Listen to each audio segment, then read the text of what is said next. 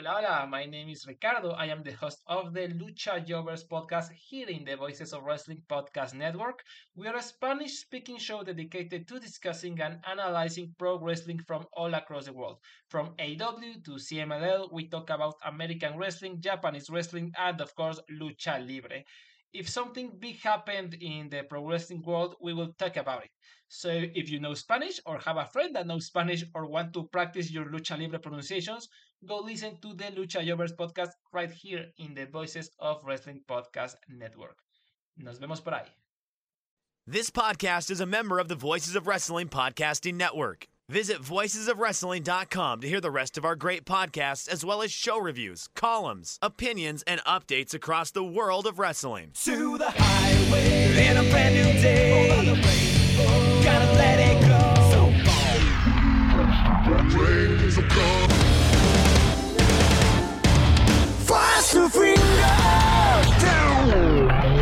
Dance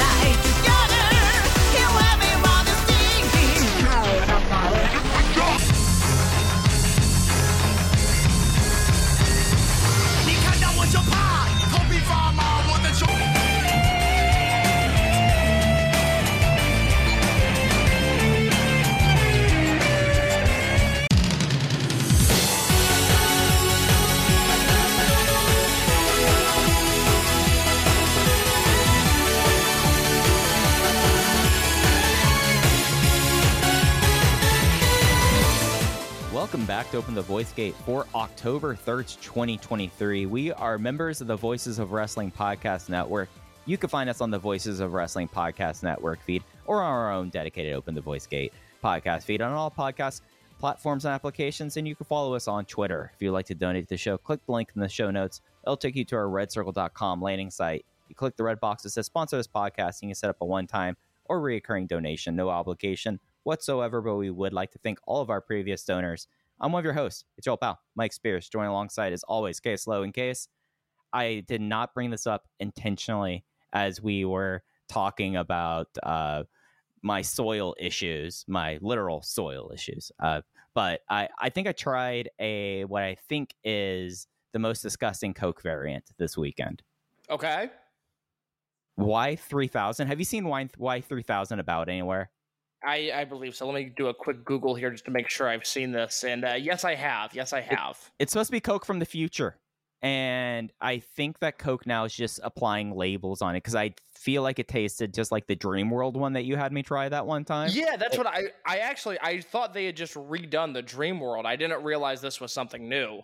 Yeah, like the the one thing I'll say is instead of it being like Dreamworld had like that kind of cherry vanilla taste to it that was not necessarily this. This was one created by artificial intelligence allegedly, and it was like a weird dreamsicle kind of thing, but not really good at all. Uh, I'm looking to see what they uh, how they describe this here. It's it was made by insights gathered both by human and artificial intelligence that helped inspire the unique Y3000 experience. sounds terrible. That sounds like a bunch of corporate mumbo jumbo. Yeah, yeah, yeah. Uh, the, the this website, uh, which looks like an AI website, is saying that allegedly it's supposed to have hints of chai tea. I love chai tea. Did not get that whatsoever. I, I do not love chai tea, but now that you've brought this up, I will of course be giving this a shot, and I will be reporting back. Yep. Uh, I'll, I'm I'm interested in seeing what you have to say about it. It's one of the ones that I saw this at CVS and I was like, well, damn, I've got to try it, and did not make it past my car ride back home. Did That's not make it that far.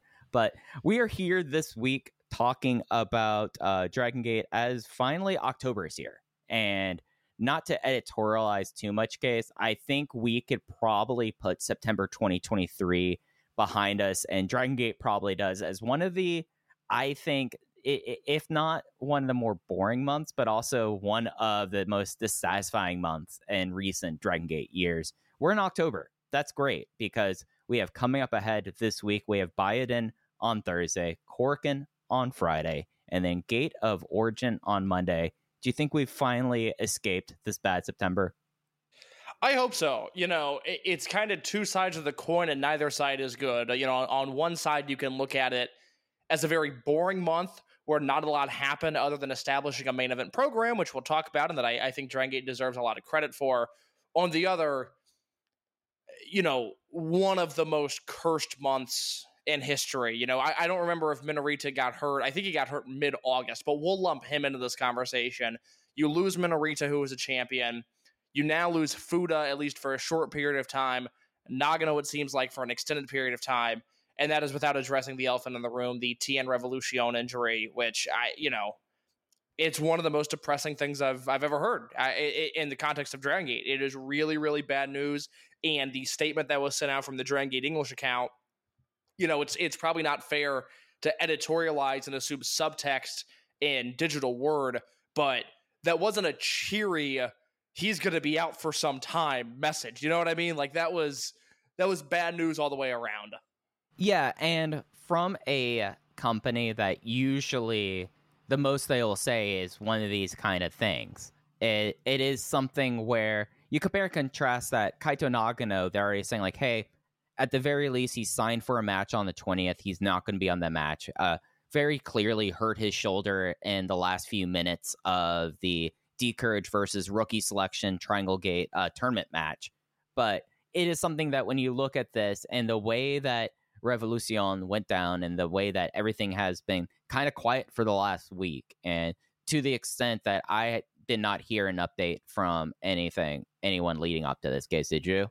No. Yeah. And the fact that we did, this is, I, unless there is something where the swelling made it seem better than it was, which I don't think that's what it is, to be honest here. Like, and that's just me just guessing. I just can't look at this as anything other than, hey, maybe I, I, I don't expect to see uh, Tien for the remainder of this year after seeing that. No, I think I think the people that you and I normally normally talk to they're eager to talk when the news isn't as bad as it seems, and it's been largely radio silence on this one. I think everybody is is in uh, it, it's a grim affair over there over this. At, at, least with the Fuda thing, like I watched the entire show with that. I think like okay, let me see when Fuda like jacks his hand up, and it was one that like I there's been no announcements about Fuda. He's not on the Korakuen card, but it is something where maybe it is hoping to get him through Monday in his hometown before going like, okay, he's going away again for a little while. Like that's my guess right now.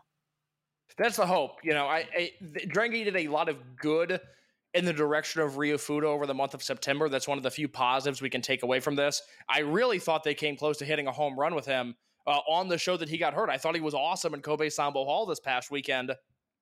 And of course, you know, now he's down with a hand injury. So hopefully he can make it back for Gate of Origin and have that Brave Gate match.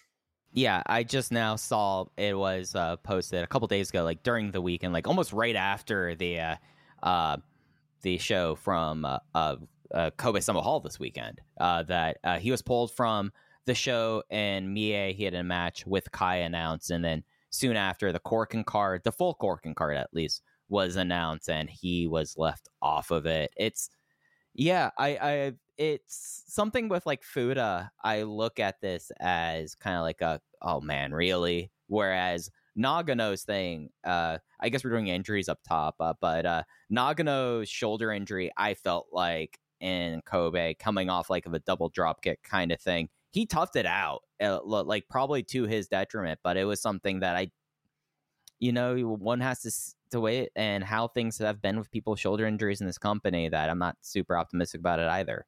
Well, that's that's the painful part of all of this is, you know, Tien gets hurt on a stomp. Nagano gets hurt on a drop kick. Uh, th- these guys aren't going out there and dropping themselves uh, on their head or doing risky dives to the floor and getting hurt that way. We're talking about basic, basic, basic things, and they are are being met with the worst possible scenario, uh, seemingly on, on, every show now. There's something new, and that is taxing. You know, it's one thing again when you know you see Ben K take a knee to the face and he gets knocked out. And you go, okay, Ben's going to be gone for some time, you know, but but he'll be okay. And then you just, you know, again, Nagano, I've got my my eyes laser focused on this match to see when he, he gets hurt, and it's on a drop kick, and it's just like, oh my god, like I, I'm not I, I'm not mad at him. I'm not disappointed with him. It's just one of those things where you look up at the universe and you think, "Oh my god, is this really what we're doing right now?" You know, Tien wasn't bad enough. Minorita wasn't bad enough. We're gonna lose this guy to a drop kick. Are you kidding me?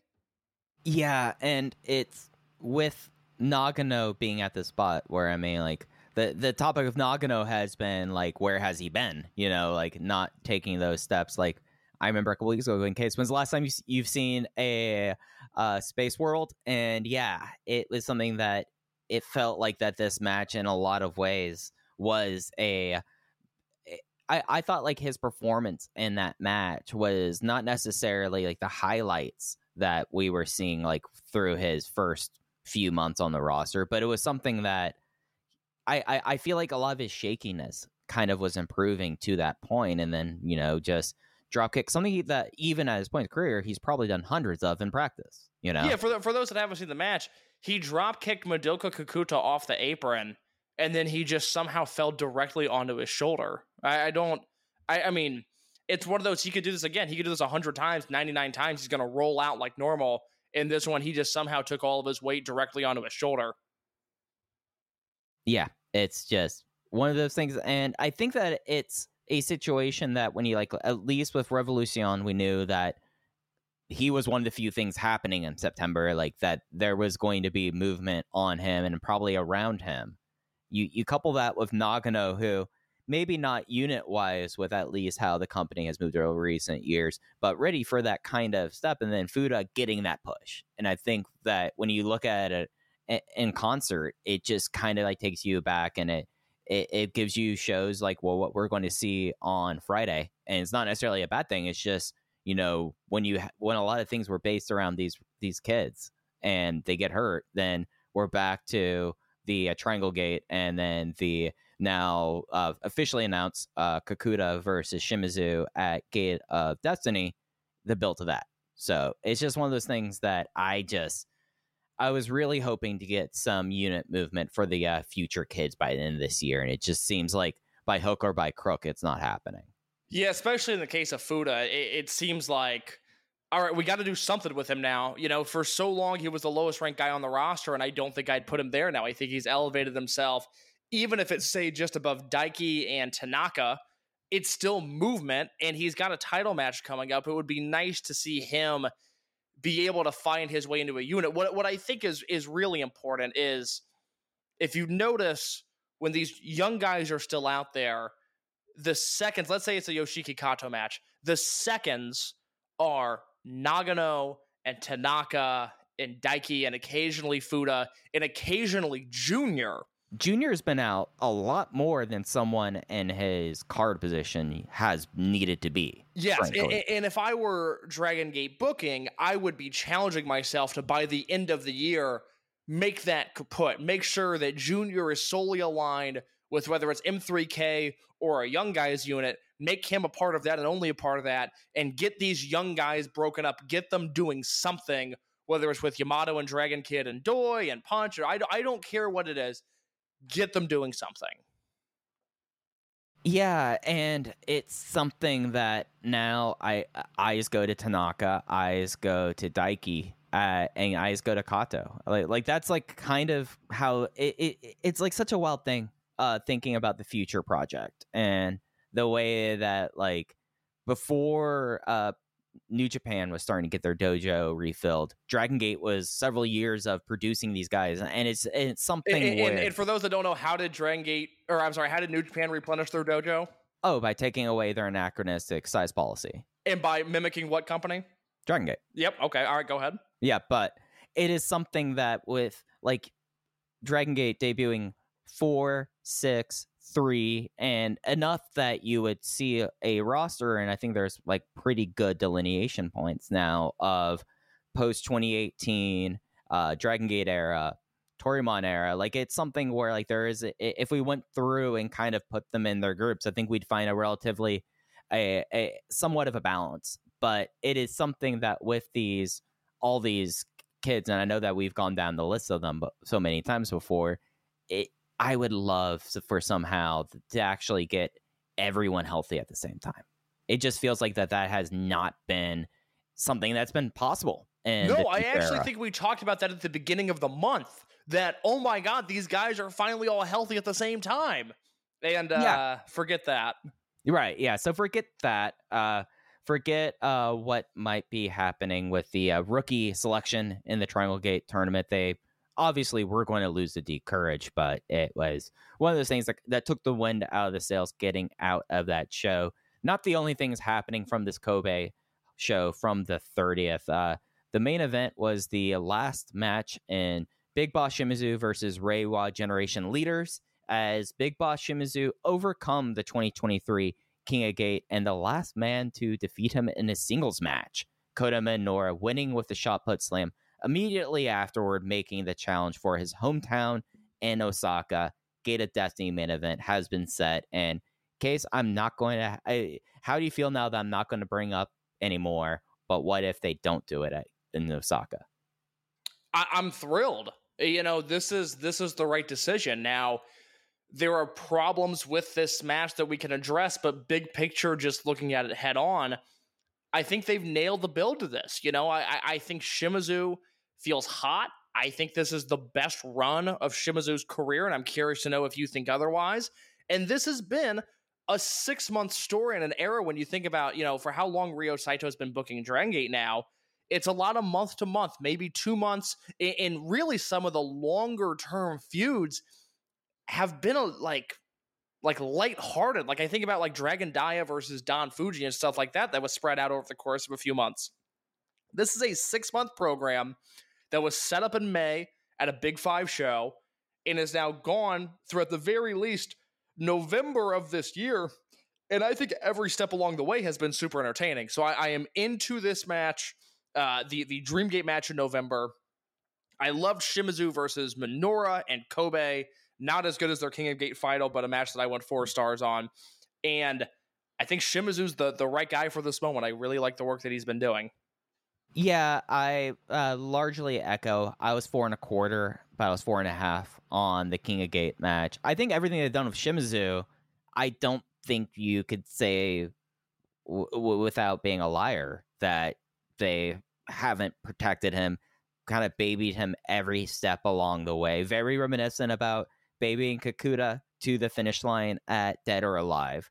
And it is something that, yeah, no, they they, they, they've gotten to that point with Shimizu where it is something that in on May 5th it was an obvious slight for him to be used as like no you are not on this level we are on this level and just showing it over the last uh, 5 months and I think it's something where when we get to uh when we get to Edion Arena it's something where I think I'm now fully aboard the the fact that just because well like when you have a title program you have to look on the other side of the coin Kikuta's dead in the water. Like I think it like there's no momentum to him at this point.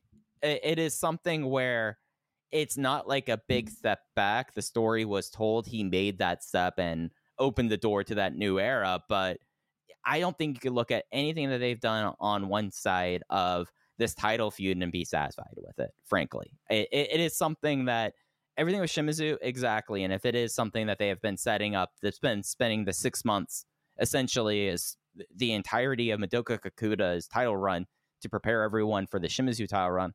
That's all right. I get it. You told the story with Kikuta, but I don't have to like.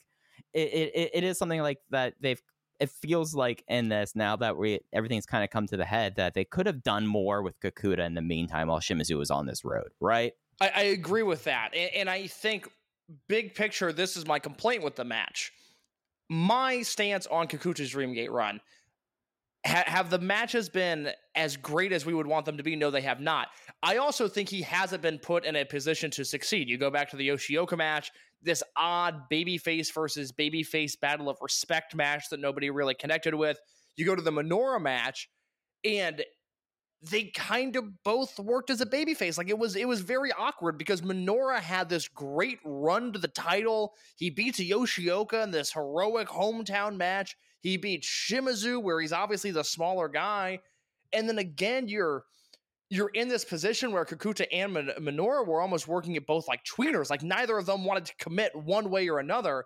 And now my fear is that we've built Shimizu up, and all logic is saying Shimizu should be the babyface. Think about the Ben K match in Korakuen Hall. Shimizu worked underneath for about 12 minutes straight. This guy was getting decimated and dominated by Ben K, and he's the one that made the fiery babyface comeback. And that has been a reoccurring theme in all of these Shimizu singles matches. Logic would say, okay, Shimizu's going to his hometown. He is the guy who's been working underneath. He's going to be the babyface here. The problem is that D Courage now exists as the ultra baby faces in Dragon Gate. They are, as we've said a number of times, the main characters in this promotion. They're the guys that sell the merch. They're the guys that have the longest meet and greet lines. They're the guys that ultimately people care about. They are the hometown, uh, you know, home team rather, baby faces. They are Dragon Gate. They are representing this company more than anybody else.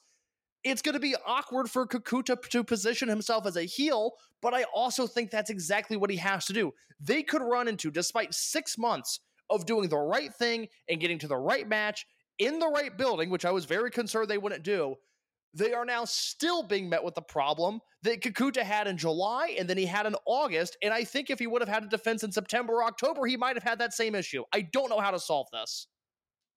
Uh, yeah, and it is something I think with that and talking about Kikuta, some of some of it is that where were the heels? Like you beat Shun, you were not going to go back to Shun. No one else in Z-Brats other than Kai you could have put to that level. And unless you were going to do the turns, it just feels like that that that the company went babyface versus babyface at a time where it now you're you're you're looking at doing it again.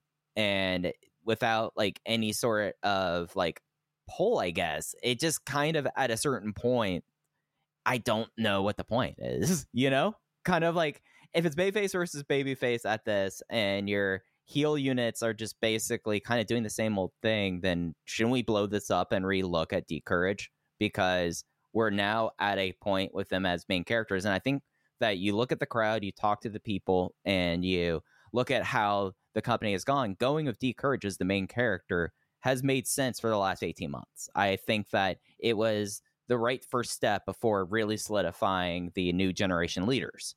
But it is something now that we've really had to come to terms with the fact that when you look at the landscape, when you look at the frontline players, it's all so heavily baby faced that it's something where maybe if you were able to have a couple more heels, like maybe get, throw the money at Ada, get him to do a six month, a six week program building up to Ota City or Sendai. Just give something there because at, at this point, when it's going to be Shimizu versus Kikuta in Osaka, I don't know how the crowd is going to like really get behind uh, Kikuta as a heel when they've been given no reason to, or like nothing of. Be, the reason why I say like there's not been enough face and heel matchups, I, I just to kind of uh, go to that is that there it's not engendering any sort of emotion at a point where you're able to do the flip. Like that's one of the the things about Doi and Yamato is that they had the ability to they they have and have the abilities to do that. And I don't know if Kikuta does because we haven't really presented him a battlefield of which for him to kind of get that uh, that level of support. I made the argument in June when that match between Kikuta and Yoshioka was booked that this should start the fragment of D Courage. Yoshioka should lean heel, and Yoshioka should eventually turn heel. I thought D Courage should serve their point up to that point for 18 months, 12 months, uh, just about with Kikuta and I felt like we were ready for something new. Do I think they're an active detriment to the promotion? No, I do not. But I also think we're in a point now where the promotion is almost being held hostage by these rigid baby faces when their babyface champion is wrestling nothing but other likable baby faces. We're in a very awkward spot here. You know, I, I would hope, and I can ask you this on October 3rd, a month out from the match. Who do you think is going to win, Kikuta or Shimizu? Who do you think is going to win? Who do you think should win? The answer to all three of those are Shimizu. Mm-hmm. Like, frankly, I don't know. Like, like other than the, the the idea that you do some turns, I guess. But if Daya turns heel, he's not a Dreamgate challenger. Like, you don't really have like that added thing here. if Yoshioka turns hard heel, you might be able to get some sort of emotion there. And I think when you've gone babyface versus babyface for so long, you need to have a heel reaction at a certain point. And to, to uh, here's something that I've been thinking about today, case that I wasn't ready to do this today, but I am going to plop this on you. Okay, I'm, I'm like- ready to be plopped. And I feel like that this, in, in a lot of ways, kind of gets to the real point here.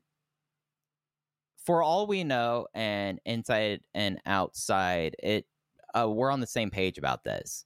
For all we know, Ryo Saito is the primary booker Yes. and has been the primary booker since the August of 2021, if I'm right. Yes. Like right after Yoshino's retirement.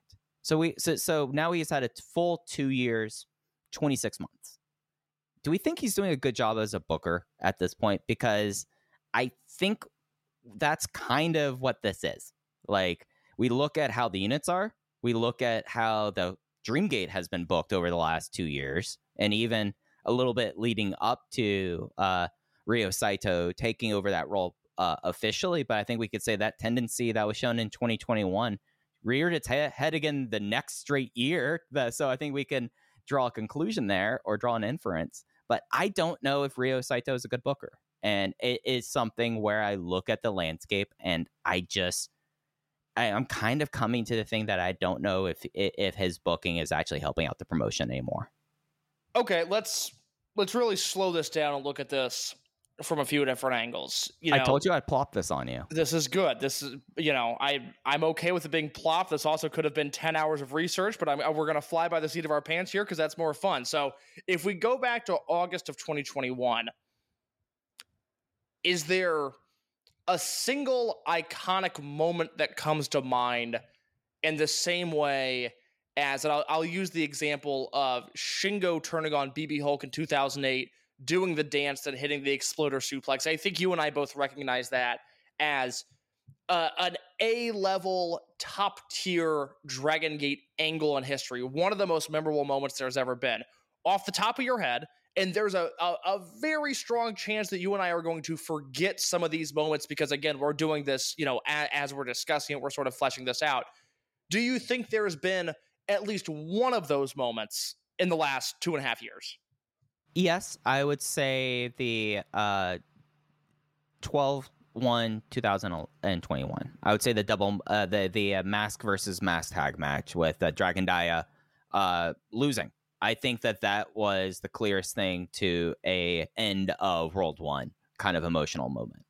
I think that's a great poll. I, I would I would throw that in there, and I would throw the cage match from this year at World. I, I think that is something that people are going to remember for a very very long time. I mean the the match you referenced, I I've never been more stunned by a finish in my entire life. You know, I, I think it might be up there as the single most shocking moment in Dragon Gate history. The cage match, whereas sort of the evolution of that feud, because it can a lot of it can be tied back there. It was the right result. It was the satisfying result. It was everything that we expected, and it delivered as such. So at the very least, you can give him two iconic moments. Do any more come to mind before I, I continue my line of questioning? I would say that you have that you have the cage match. Those two are that the the one that I would say not to that level, but I think for uh the real ones it is was the the, the surprise debut of Mochizuki Jr. Mm. Yeah, that uh that caught me off guard. I was not uh, not ready like- for that when that happened. But out of like grand emotive moments that if we want to look at Ryo Saito's turn, th- there's been a couple of them. I, I, I think that's fair to say. It, it's something that he's been able to at least capture the heightened drama that we've seen throughout the uh, remaining uh, 23 years of the promotion. Yes. What do you think about the match quality? Compare it to different eras. If we want to look at, you know, the the beginning of the promotion in Toryumon, the early years of Dragon Gate, the late two thousands. You know, when you have the big six coming to fruition, you have say a golden era there of 2013 to 2016. The era after that, and then sort of Saito's era. Where would you rank the match quality historically? I think that it is kind of uh, something where the match quality might be a shade off, but it is something that I don't know if we can purely a- attribute that to Saito. I think there's a lot of other things that kind of happen with it. It's not that I disagree with this being made a point. It's just that I think that when you've looked at how the uh, roster has changed, that has also influenced that somewhat too. Yeah, you know, it's it's a deal where I I I guess let me phrase it to you this way. Do you think? Oh, I don't know how I want to. I, I don't know how I want to ask this. I do think Saito's responsible for it to a degree because Saito is obviously the one putting together matches. And I guess my my larger point here is, I actually think this has been a relatively healthy match quality point for the company in its history. I think it's certainly better than say 2007 to 2010, maybe 2006 to 2010.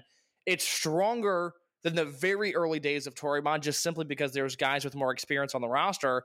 And I also think it's better than that 2017 to late 2018, basically 2017 through Pac's return. I think it's better than that. And I think that's uh, partially by way of Saito putting forth really strong matches on paper, those matches delivering. The difference is it doesn't peak as high as 2003 Toryumon. It doesn't peak as high as 2005 Dragon Gate. It doesn't peak as high as 2013 through 2016 Dragon Gate. And I think that is what a lot of people, Western fans, are hung up on. Yeah, and I should say it's a shade less, but also acknowledging the fact that over his tenure, I've had more, no, 20, I almost said more five star matches, and I realized no, RED, mem- loser must disbands happened technically before he was GM. So, yeah, like it's something where I think that a lot of how at least entering Dragon Gate has kind of gotten to it, it has been a little bit, if I would say one thing, kind of a correction to how things were changing in the company 2018 2019 and it does feel not necessarily like a full like return to tradition in ways, but it does feel like I would say that the tenor of the ring style has kind of I, I don't want to call like ne- it, I feel like I'm almost like sniffing my own farts by describing it this way. I'm not I don't want to call it neoclassical Toryumon, but it is one of those things where it, you, you see the point I'm trying to make though. Yes, I I, I do. I do. I, you know, it's uh it's it, it's an interesting era. I'll, I'll, I'll ask you this finally uh, as we sort of discuss Saito. I have one more question after this, but in terms of units, in the last eighteen months or two two two years rather two years, have there been iconic units in the in the history of Dragon Gate that have taken place during this time period? This is where I think I'll get people mad at me, and okay. I, I it's something where I with some of the other stuff we'll talk about later on in the program, I've have been kind of looking backwards at units that now we have five, six years distance. Outside of natural vibes, I am not confident that any of these units uh, will have the kind of nostalgia. I, I think natural vibes, longevity, and looking at like just the people who came through it and how it's really kind of elevated the roster. We'll look back at natural vibes fondly. I think that they their legacy is cemented. M3K will get oh, I, I, I, I want to stop you there with vibes real quick. That is absolutely a testament to Saito's regime, Saito's era for making natural vibes feel fresh and urgent. Losing Genki, losing Susumu, adding Shimizu, adding Strong Machine J, finding the right use for Jason and Jackie at different times. That is absolutely a credit to him, at least during this era and I would say probably one of the biggest credits. Uh, but I think you look at the rest of the unit landscape over the last few years. Uh, M3K will be rolled into whatever thoughts we have about the overall M2K legacy. I think that it's just naturally like this is the fourth M2K. Like we have to acknowledge the fact that it is in part of a continuity. Outside of that, I think that personally, I have found myself less interested by the heel units over the last uh, 26 months. I think that one of the things that uh, the booking has gone to that has really handy handcuffed to the uh, the roster and handcuffed the shows is by having a heel unit be so small. You are basically not only restrained by the amount of matches you can do on the card and the, the idea that you're going to have a lot of shades of gray baby faces out there if you don't have a big enough heel unit to make it work or baby faces that are willing to show shades of gray. Don't think we've seen any of that whatsoever over the last two years. But when you have like Z-Brats at a point where it's four guys and you could do basically a singles match with Ishin and then the the three caps names guys in a trios. I think that that is something that yeah, SBK and that that that's unfortunate, but going all the way back case, how long have I said Z-Brats is restraining the cards? I've Yeah, been saying you, you, you've been, you've been on that for quite a while. and it's something that when you look at the other units, I mean, let's us forget Team Boku being a recent thing. Like, there's been a lot of kind of uh, ephemeral units. Like, Kung Fu Masters has been like a fun thing, and we've kind of kept them in that box. But high I, end, I, I, I would argue not enough is being done with Kung Fu Masters. Right, I yeah. really like their match in Kobe. yeah, no, like it, it is something where like that that that's the problem with Kung Fu Masters is what how much is too much Kung Fu Masters. I think we both would argue you could probably turn on we could probably have a little bit more Kung Fu Masters on these cards. I, But I was just I was just on the Gaora sh- uh, website, the the shop, and I was like, hmm, eh, do, do I want a Kung Fu Masters T-shirt? I, I really like the work they do. yeah, but when you like so you have that, but then you have what I think when we well, when we get into Dragon System 25 next year, case one of the things I'm going to throw on you is make a list uh, on it's like some dead week, make a list of your five worst units all time. High end might be threatening over generation and deep drunkers is number one. Oh, they're not number one. I mean, you have Over generation, You, you have elevated for people. that. Yeah, Antios is going to be like I, I like the fact that Antios exists because I could defend deep drunkers. So Oh, uh, Yeah. I don't know about that. No, I mean, look, high end, high end sucked. I hated them. They were not enjoyable at all.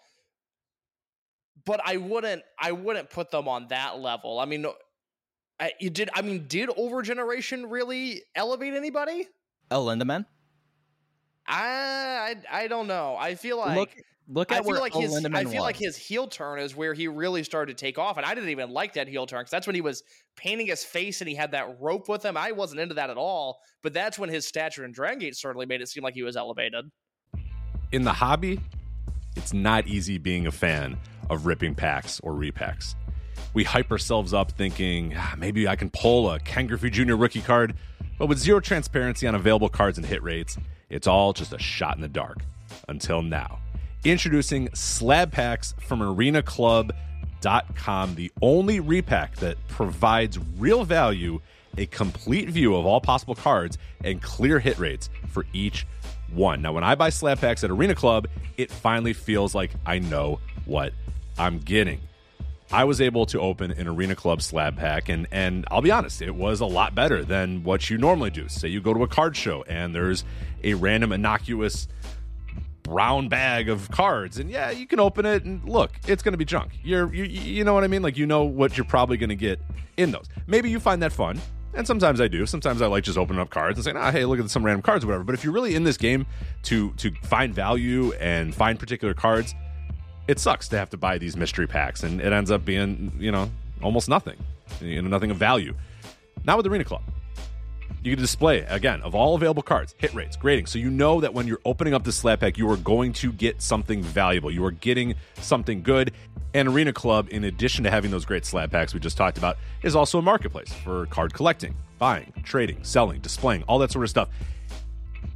But those Arena Club slab packs, man, they are revolutionizing the repack game with transparency. After your pulls are revealed, they'll immediately be placed in your vault for safekeeping or trading and selling, and you can have them officially graded by Arena Club as well. So again, uh, setting these things off, it's going to be officially graded by Arena Club, and the Arena Club grading process is accurate, fast, and transparent with full grade rationale provided and explanation of how your card was scored. So whether you're buying, selling, trading, or displaying, Arena Club is the card collecting platform that you have to check out. So right now, I've got a special offer here for Voices of Wrestling Network listeners. You can get 10% off of your first purchase by going to arenaclub.com slash VOWnet. Again, that's arenaclub.com slash VOWnet. Now, that's a crazy offer. That's 10% off a $400 slab pack. $40 off right there. 10% off your first purchase. No matter what that purchase is, 10% off. Again, that's arenaclub.com slash VOWnet, arenaclub.com slash VOWnet for 10% off your first purchase on Arena Club. And we thank them for sponsoring the Voices of Wrestling Podcast Network.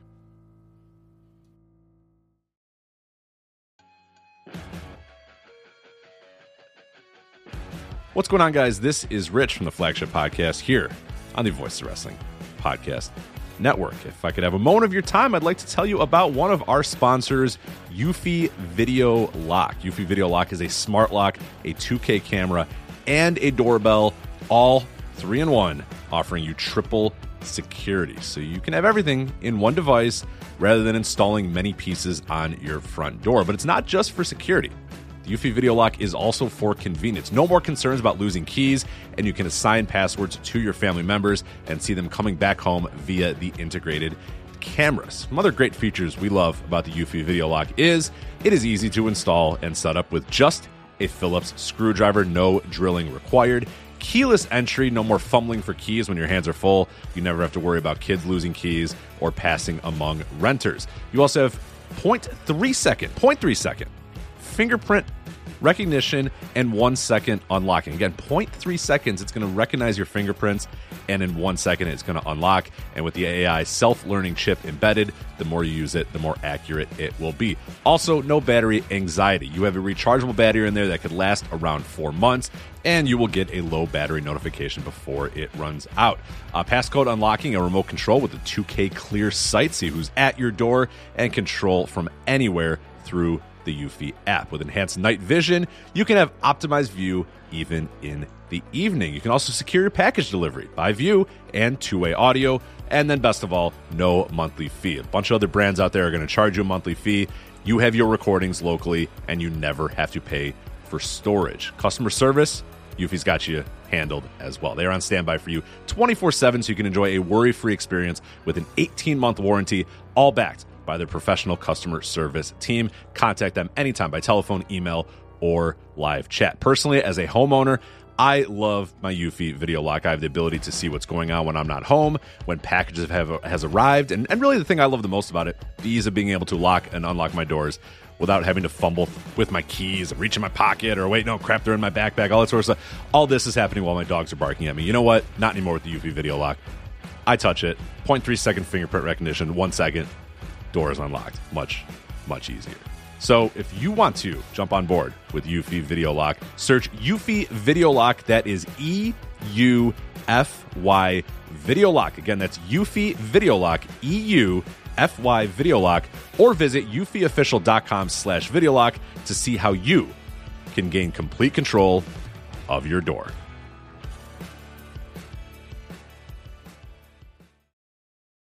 uh Ishida by the time that Overgeneration was done. Ishida became like the the breath of fresh air and maximum that was completely kind of like just, just Doyoshi and Jason for a while. I yes, but I would attribute Ishida's elevation to maximum and not overgeneration, which is maybe me being nitpicky, but I I don't look back at Ishida's overgeneration time and go like, oh, that was the start of something special. I think about that with him and Maximum. And the controversial one, Overgeneration might have kind of been when Ata figured out how to be like the charismatic heel because he Look, did the exact yeah. opposite. Well, I mean, look, we're almost a we're, think about this. We're almost a decade removed from overgeneration ATA, and all I've wanted for the last eight years is 2015 ATA. That's all all I've wanted. You, you just want the trash bag dinosaur back. Yeah, I just that's now ball. that's for old listeners. That's for old listeners. Um, yeah, I just I just want Ata versus Liger and Ata versus Tozawa. It's you know I I don't I don't need him doing chair spots. I I want him doing swanky technical moves. Yeah, it, that that is very true. Uh, I just it, it is something that I look at the unit landscape and I feel like that that is the biggest indictment of Ryo Saito. I think that is something that we we going through the last five weeks and seeing how constrained the cards are, and some of that has been the fact that Shin's been in America. Like that is true, and that is something that we could talk about the positives and negatives about DG and USA now coming to almost its second year to the close almost in a weird way but it is something that i think it's undeniable that when you have these three four member units which i think have been the, the trademark of unit composition under ryo saito it constrains your card and makes them worse Okay, but with Z-Brat specifically, this unit started the year with six guys because it was Shun, Kai, Hyo, and Ishin, and then it was SB Kento, and it was Diamante. And it just so happened that Diamante got hurt on a Noah show this year and was forced to miss a bunch of time. So they were down to four because obviously SB Kento was in Mexico. And then they got Diamante back for a minute, and it looked like they were going to get Kento back, and then that didn't happen. And then they were back down to four, and then of course three with Shun leaving for a month and a half. Eh, they they were circumstantially four guys. I don't think that's the way they drew it up. But then you'd have to go to the you know the unaffiliated or to again you know maybe my idea with D Courage and Yoshioka. You then have to turn somebody heel. I don't think this was drawn up on the whiteboard as a four person heel unit. I think unfortunate circumstances have led them there. I think that you could very easily turn Yoshiki Kato heel and you have a heel heater in Z-Brats and he would be at a good point for that. Fair. Like, lo- lo- like I understand, like not as things haven't gone as planned, but at a certain point, like you have to kind of book with your back against the wall and kind of do that. And I don't know with having Z-Brats at four, Gold Class at four, D Courage at three, M3K at four, that that really has helped out anyone when a, you have these restrained things. Like, why not? Have Don Fuji go zombie veteran again. Like that is one thing that when when they were able to adjust to things in the past, we saw Doy Darts and zombie veterans going into Mad Blankey. Like they've shown the flexibility to adapt to this before, but instead they've said pat, and I think it's been to the active detriment of the company. So I'm going to ask you a very subjective question because I think for everybody the answer is going to be a little bit different. But let's look at where Dragon Gate is now and let's look at where it was 10 years ago. And if you really want to get in depth with this exercise, we go back to 2003 as well. Do you think this era of Dragon Gate has less fun than previous eras of Dragon Gate? Because going back to Zombie Fuji as you know as a heel, that made me that made me think of this. Yeah, I funness is kind of one of those things that I think maybe with a lot of the departures it's been hard for the company to be fun, you know, to be mm-hmm. as fun as it was before. There's just, it, you know, it's, it's odd because there are things that I wish Dragon Gate did more of, you know, uh, complicated multi-man matches, a lot of rules, a lot of different, you know, styles of being. Uh, I, I, think they've they've gone back to some over the top gimmicks, even if they're presented more so in a, in, you know, in a clear Ultimo Dragon presentation than in maybe you know a Shima presentation it's just odd because some of the things that I miss from Dragon Gate are now happening in GLEAT, and I watch them there, and I go, "Oh, well this this feels dated. This feels off." And I don't know if it's just an example of everything in in GLEAT, you know, feels like diet soda to me. It's just not the real thing, and so thus I'm I'm less interested. Or if maybe I, you know, the era of Nanawa style elimination matches has just passed us and wrestling has evolved past that. But I also think, no, I'd really like to see some of that stuff in Dragon Gate still. You know, I, I do think this is a promotion that, for as much as I still enjoy it, for as much as I love it, I still think. I still think this year it's the, it's either the second or third best promotion in the world. I mean, no one to me is touching CMLL, but it's it's hard for me to differentiate Dragon Gate between AEW or New Japan. I mean, I just straight up have not liked most AEW this year. Uh, the high end stuff is awesome. The high end stuff is the highest end stuff in the world, but there's been so much dreck and so much stuff that I hate in that company.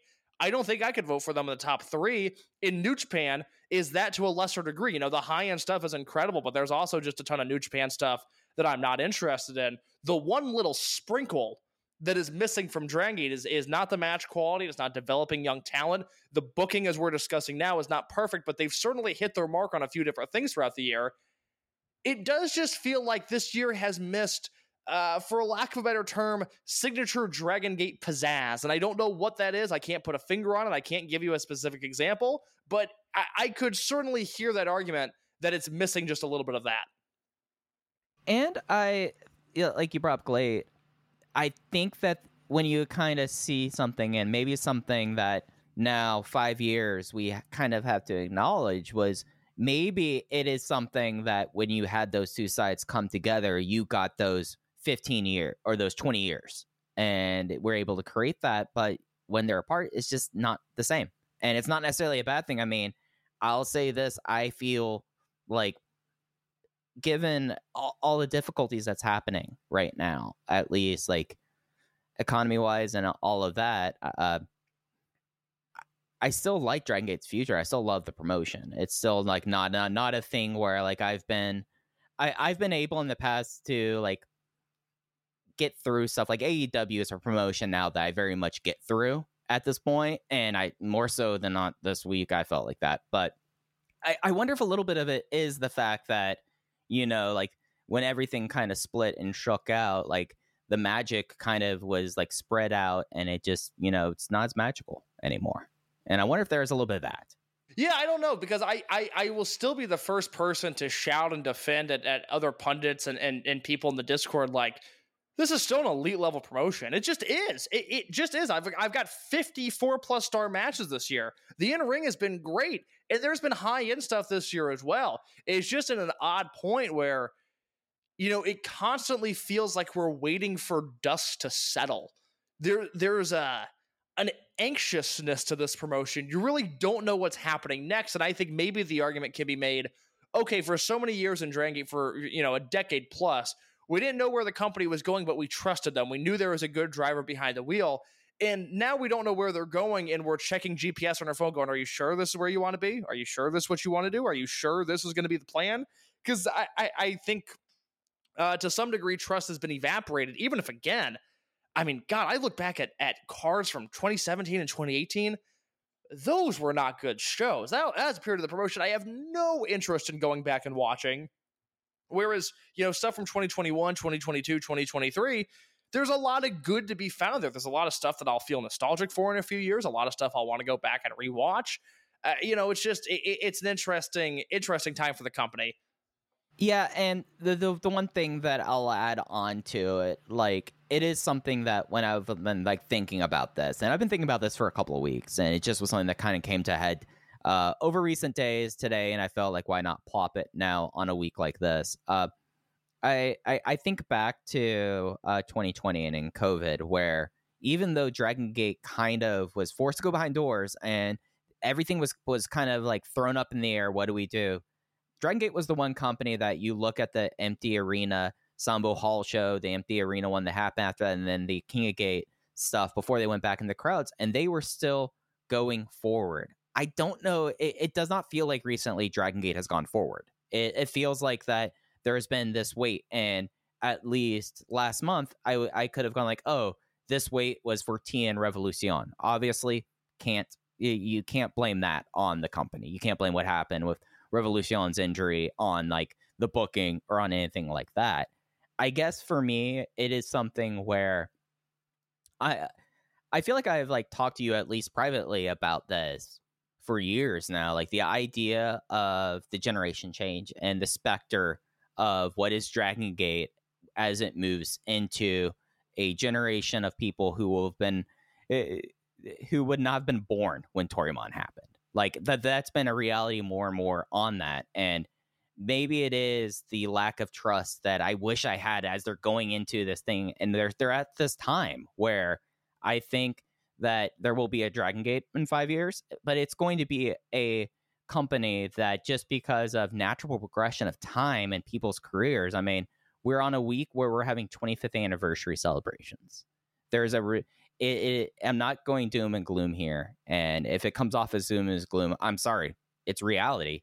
This company will be drastically different in five years. And I just wish at this time when we're kind of preparing for that, that I felt a little bit more confident with the person at the wheel. Yeah, look, I mean, I, I, I wish I wish everybody could get into the mindset of adapt or die with this company specifically because I think far too many people hold on to nostalgia and, and haven't been able to readjust the lens that again, and I will I will reuse the phrase, this is still an elite level promotion, even if some of the faces and some of the tones have changed. Real quick, I have one more question for you in, in regards to this. I do want to go through the units just in my own mind real quick. You know, we both agree, I think Vibes is uh, a gold medal, a historic unit, one that is so great that has done good for so many different wrestlers. I am a little higher on Z-Brats than you, although if you would have asked me at this time last year, I would have said they're on their way to being a historically great heel unit. I think that has dipped a little bit. Gold class is a mess. I won't be able to properly evaluate gold class for a decade. uh, you know, D'Courage is what it is. I, I think jury's still very much out on them and their legacy. And I will forever be the high man on M3K. I love this unit. I love what it's done for Mochi, for Susumu, for Kanda, and for Junior. And I, I think Saito deserves some credit there. But as we put a bow on this conversation, if you had to give a letter grade to Ryo Saito as a booker, where are you at here?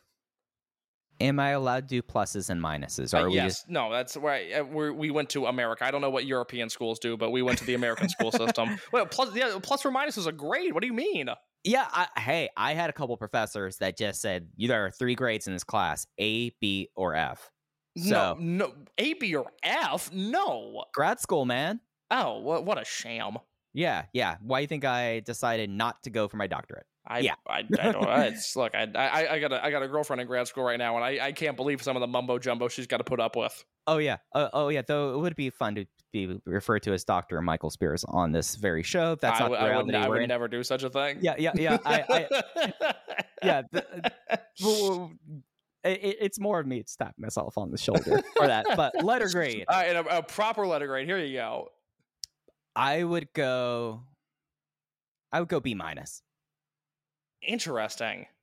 I, I I'm sorry. It is something where I think that you, if we decided to go through the main event, we did, we talked a little bit about it, but the main event title picture in the way that I don't think that other than Yuki Yoshioka, I don't know if anyone necessarily we can say is that much better off. Like Shun was strong going into his second title run. Like like like let's not uh act like that it was the big elevating thing. This was kind of the thing where he needed that and it was the right time to do that. I don't know if if you would say that uh that that the title picture merits anything higher than a B minus. Like well, okay, well, okay. So the the champions since August of 2021, it's Yamato, it's Kai, it's Yoshioka, it's Shun on that short run, and then it's Kikuta. I, oh man, I don't know. I didn't like that Yamato run because it, it it made me a little uncomfortable. Like we were kind of starting at ground zero after every defense. I like the Kai. Uh, I like the Kai title change. I liked all of Kai's matches other than the Yoshida match. Yoshika, uh, Yoshioka stuck the landing there.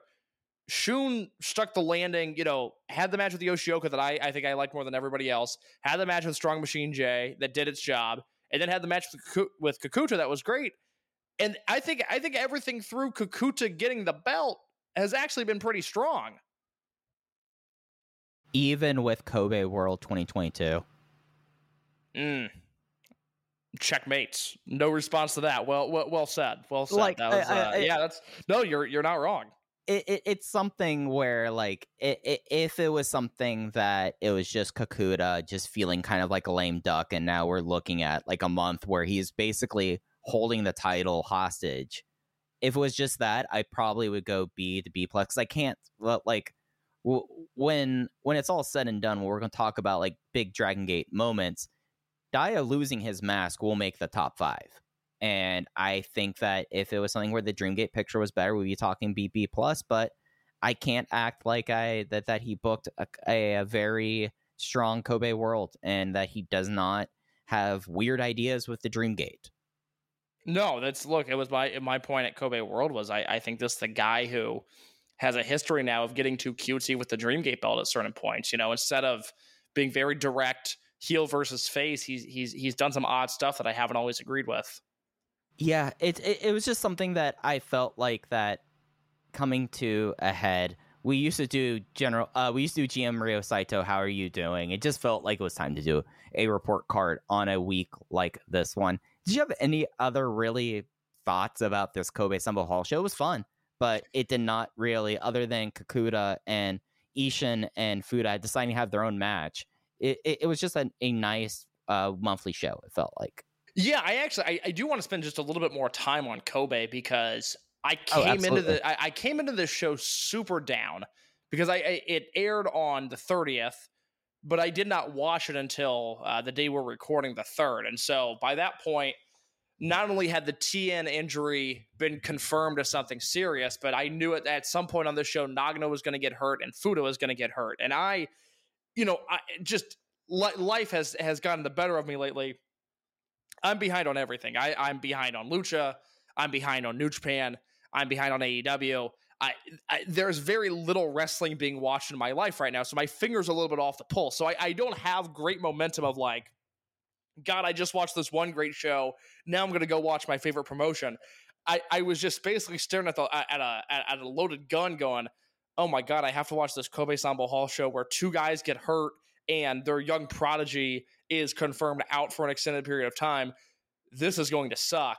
And it gets off to a slow start, but I I actually really enjoyed this show, and I want to talk about uh, the the matches four and five here just real quickly. The Z-Brats match, Hyo Ishin Kai and Shun versus Fuji Doi, Fuda, and Kondo first, and then we'll talk about D Courage versus the rookies. I am so impressed with Ryo Fuda, and and I have shouted it and shouted it and shouted it, and I think one day I will be proven right. This guy is just so talented. If he can stay healthy, he is going to be a, a very active participant in things that matter within the scope of Dragon Gate. And if he can make it to his hometown in Sendai, I think he and Ishin are going to put forth a tremendous Brave Gate match. Yeah, it, it it is something that Fuda and Ishin basically brawl the entire match, and it rules. And it's something where like you have the you have the ringside brawling that eventually everyone gets back in the ring, but it, that but as soon as like Fuda leaves the ring, he goes right over to Ishin and they start smacking the shit out of each other, and it is just awesome. And during that brawl, the big the, the entire eight man tag brawl. Do you notice who Fuji went after? It wasn't against the Z-Brats guy. No, no, I don't. Oh, he went after Junior again. I forgot about that. That's right. Yeah, yeah. So like you had all of this like going with it, and it is something where I'm fully converted on Ryo Fuda. I think that it's it's something where like I always thought he had the talent. It just was I was not. I I, I come from an era of Dragon Gate where I remember when people get do poorly and then they get put in fat guy gimmicks, and it was something that like there's still something that kind of in the back of my head was going like I don't know about this. I just don't know. But through the the entire build and everything of this, they get to Sendai. It's going to be a belter, and I have all confidence that it will be a great match. Yeah, like I mentioned, I think it was last week. You know, Ishin and Fuda are tight behind the scenes, so I, I would imagine they're going to put forth an extra effort here to sort of solidify Fuda. It's it's funny you mentioned Don Fuji. The other thing I want to bring up with this match was there's a great spot where Fuda goes on this big run of offense and he knocks Ishin into the corner. And Fuda sort of starts to, to take a breath, to take a break. And Fuji is on the apron, just telling him to go, go, go, go after Ishin. And it's a perfect use of Fuji. And it's a reminder like, man, Fuda's been on an island his entire time. At best, you could say he had a loose affiliation with Keisuke Okuda when Okuda stock was at the at the very lowest. And I just think Fuda being able to match guys, literally in the sense of color coordination, and having a group around him, uh, even from a kayfabe sense, I just think that is going to do so much good for him. I really hope it happens sooner rather than later. I really like this eight man tag. Yeah, it's something where you know it's one of the things about Fuda that I think in some ways holds him back a little bit. And it's not like a bad thing, it's something that just kind of happens. You know who he reminds me of personality wise? Who's that? Susumu.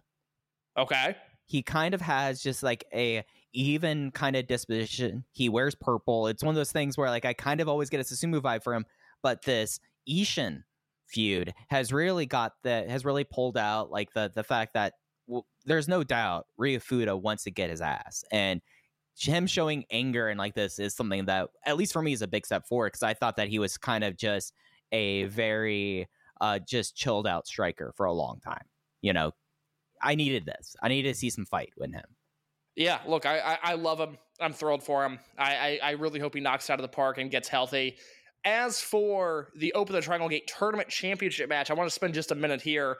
Daya Kikuta and Yoshioka versus Nagano, Tanaka, and Kato. What did you think about this from an in ring perspective? I was close notebook. As I was, was I. Three and three quarters on As, it. as, as was I. Ye- Yoshiki Kato is someone that I'm so glad he's back and everything is is seemingly on the up and up with him because I really enjoyed the portions with him and Kikuta. I, I- I- as did I, Mike. I, I'm Yeah, glad yeah. we talked about this because we're on lockstep here. Yeah, it, it is something that Kato, he is such a different kind of person on this roster, and just physically, the fact that he towers over everyone and has the and has like this power fighting, just d- determination that like it was very earned. Like there was a deep near fall where he hit the metal, the modified bloodfall on Daya, and I bought it. I was like, oh shit. The, the the rookies that again Kato Miracle Kato he's the one rookie who was able to beat anyone on this roster, and he did it. I, I, they had me for a moment. They had me there, and then they had me with Tanaka going for a flash pin on Yoshioka. And I thought this was another really solid Tanaka outing. Uh, yeah, this was uh, like like you said, this was this was a really good match. I, I enjoyed this. So if you have not seen this show, watch the last three matches. I think they are all well worth your time. Yeah, like that's the thing about this Kobe show. Like the first half of it, the Kung Fu Masters match, given the fact that it had Punch Managa in it, over delivered to it. Uh, you had a Royal Sambo that was randomly like M3K versus Natural Vibes to start. That was just kind of there. But when you get to match uh, to the meat of the lineup here, I mean, three matches threatening Notebook, one match making it. I really like. It, it, it's something that even with our consternation I do thoroughly enjoy this promotion as much as anything else in the world. Especially when you have when you're able to see matches like this where you get to see a back half of the show that really, with the exception of Fuji, Kai, Kondo, and Doi, sickeningly young, sickeningly young back half. Yeah, look, I I, I will I will end this by saying I, I think pretty confidently that Dragon Gate has had a better 2023 than AEW. Uh, let's talk about the Buyuden show happening this week. Mike, I'm going to give you a second to pull up the card. I'm going to have you read it because I'm sure there's names on there that I can't pronounce. But this is coming up in just a few days. Shinjuku Face. This is the Masaki Mochizuki produce shows, the third one from this year. It'll be live on the Dragon Gate Network. The first two shows were a ton of fun. I, I, I really loved the fact that they brought them back this year. I've enjoyed every one of them, and I really, really like this card on paper. Yeah, and something that I've noticed, Case, you know who has not been pulled from this card? Who's that? Ryo Fuda. Oh boy! All right, that's good to hear. Yeah, uh, I I will have a written review of this up for Voices of Wrestling sometime this week. It's a five match card, a whole lot of meat to it. Opening, uh, Ryo Kawa- Kawamura from representing Pancrase in Yokohama, teaming with Punch Tominaga versus Hikaru Sato and Ryo Fuda.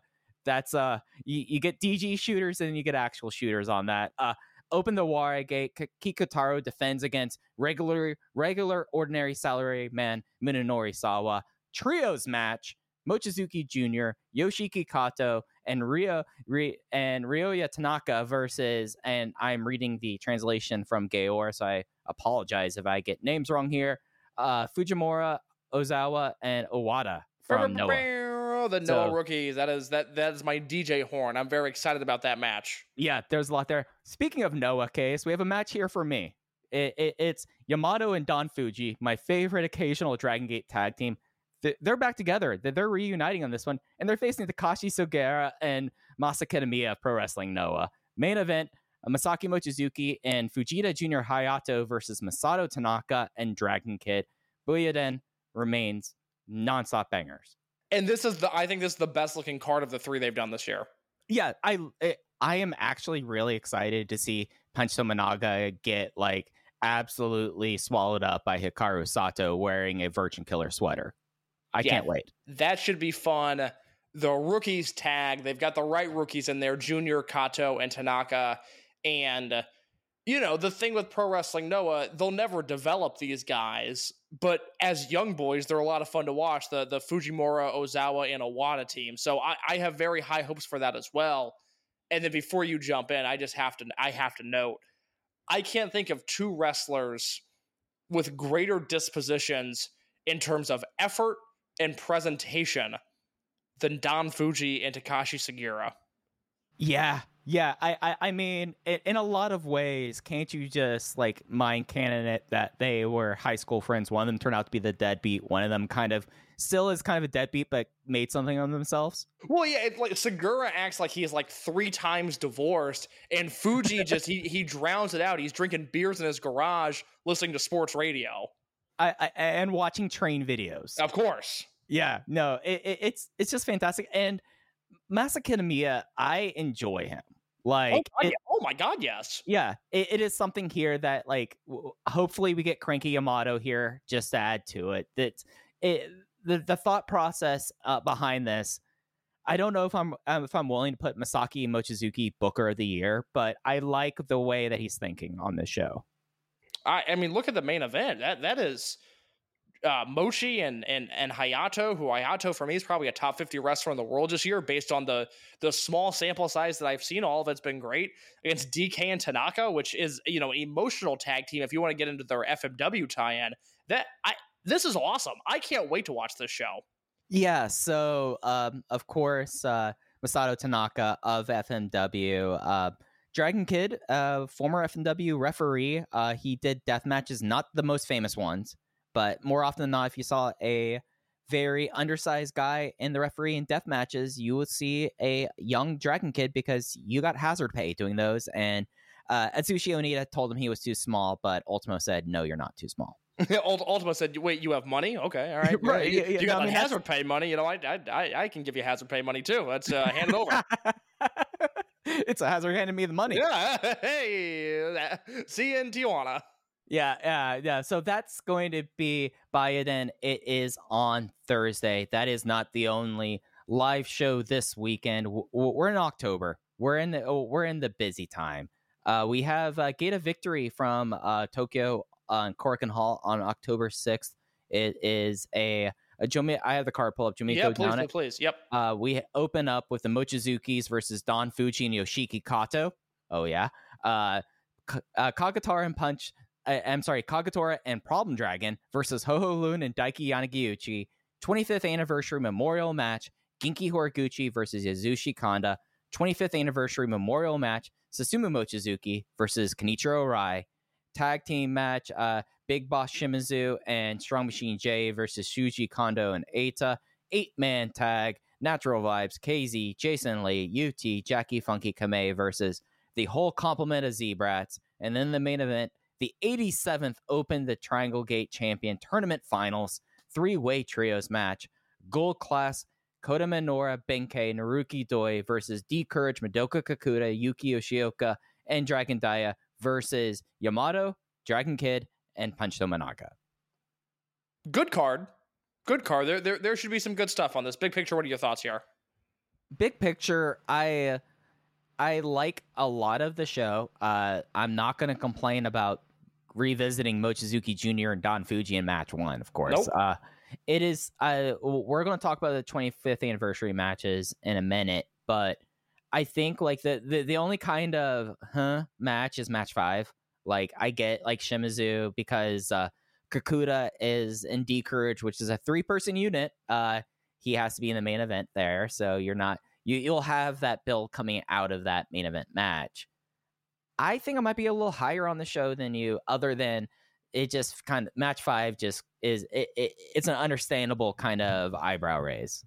Yeah, I think I was really high on this car when it came out, and I think I still am. I just I, I have to remind myself. Oh wait a minute, no the the eight man tag should be great, and even there's a chance that Shimizu and Kondo get going, and that match is good. This this is a very good show on paper. I, I- should not have slighted it the way that I did. Yeah, and it's I'll be interested in seeing like Daiki being put into match two with the people that are usually in match two. I hope for a better future for him than this. I just hope that like again, I I the, this is the the uh, old treatment of rookies. I'm just hoping that it's not going to kind of just kind of land there. I think Daiki has made some steps that I would like to see more of him than just uh, teaming with Ho Ho against Kagator and Punch uh, and Problem Dragon. Why keep on calling him Punch Tominaga? I don't know. I don't know. Main don't event, know. main event, Triangle Gate Championship match, Gold Class, Minoura, Benkei, and Doi versus Yamato, Dragon Kid, and Punch versus Kikuta, Yoshioka, and Daya. Who do you think is coming away with the belts there? Oh, gold class. I think they're just gonna put the belts back on them. I would not. I I I, think it's 60-40. I would not be surprised if Yamato and Dragon and Punch walk away with these belts. Yeah, like honestly, I just think that D Courage, like at that point, you don't want to have your Dreamgate champion have another belt. Like that's like, they're okay doing like Brave and Twin, but I don't think Dream should be a part of that. So it's really between those two, and I do still lean heavily towards Gold Class. Yeah, so I'm looking forward to that. It's been a while since we've had a match like that. Should be a good time. Yeah, and I hope hopefully it's a traditional three way and we get two falls. I, it, it just bugs me when they have one fall three ways. I feel the same way. But uh, we did uh, kind of gloss over a moment ago. It's the 25th anniversary of Toryumon next January 31st, and it isn't. Even though that's going to be the 25th anniversary of the promotion, it's not the 25th anniversary for some guys, as we are going to have 25th anniversary memorial matches for Genki Horiguchi, Yasushi Kanda, Susumu Mochizuki, and Kenichiro Arai rematches of that first Toryumon Japan landing show from January 31st, 1999. Yeah, fun stuff here. I, you know, it, it, this has been uh, a year where they've been doing 25th anniversary house shows. I, of course, celebrated Genki Horiguchi's 25th anniversary by talking about his El Numero Uno performance, which turned 20 years old this week. And I expect these two matches to be pretty emotional, and, and I expect them to be a lot of fun. And I sort of, you know, want to spend the last half of this podcast reminiscing about these four guys. Yeah, so it, it, it's something where, at, at least with these four guys, it is. It feels like that this is like that generation. The the door's not closed, but the door is closing with this, and especially for someone like Kenichiro Arai, who is back off of Dragon Gate shows. It feels like it's nice seeing him here. But yeah, Case, uh, I, I guess I'll, I'll uh, hand it over to you. You kind of had a couple of questions for for us to talk about with these four guys. Yeah, so we just spent an hour talking about the the here and now in the state of Dragon Gate. We're going to spend the next you know 25 minutes talking about uh, the past, the nostalgia, the the remember when. It's not the lowest form of conversation here. It's an interesting discussion to be had. We'll start off with Genki Horiguchi. I've got three questions uh, for each guy, so I guess we'll actually go question by question here, not guy by guy. But when you think about Genki Horiguchi, what are the first match or matches that come to mind? Weirdly, for Genki, I think about Mad Blankey versus Jimmy's for Genki. Oh, the the the unit disbands match. Yeah, I I kind of go for that one. Uh, uh, El Numero Uno I view as like kind of like an overall event with that, and it here's like the sad thing. As much as I enjoy the fact that he was King of Gate 2012, I could not tell you he who he faced in that match. Ooh, finals of King of Gate 2012. I'm gonna have you look up the correct answer to this. My guess is that it was Akira Tozawa.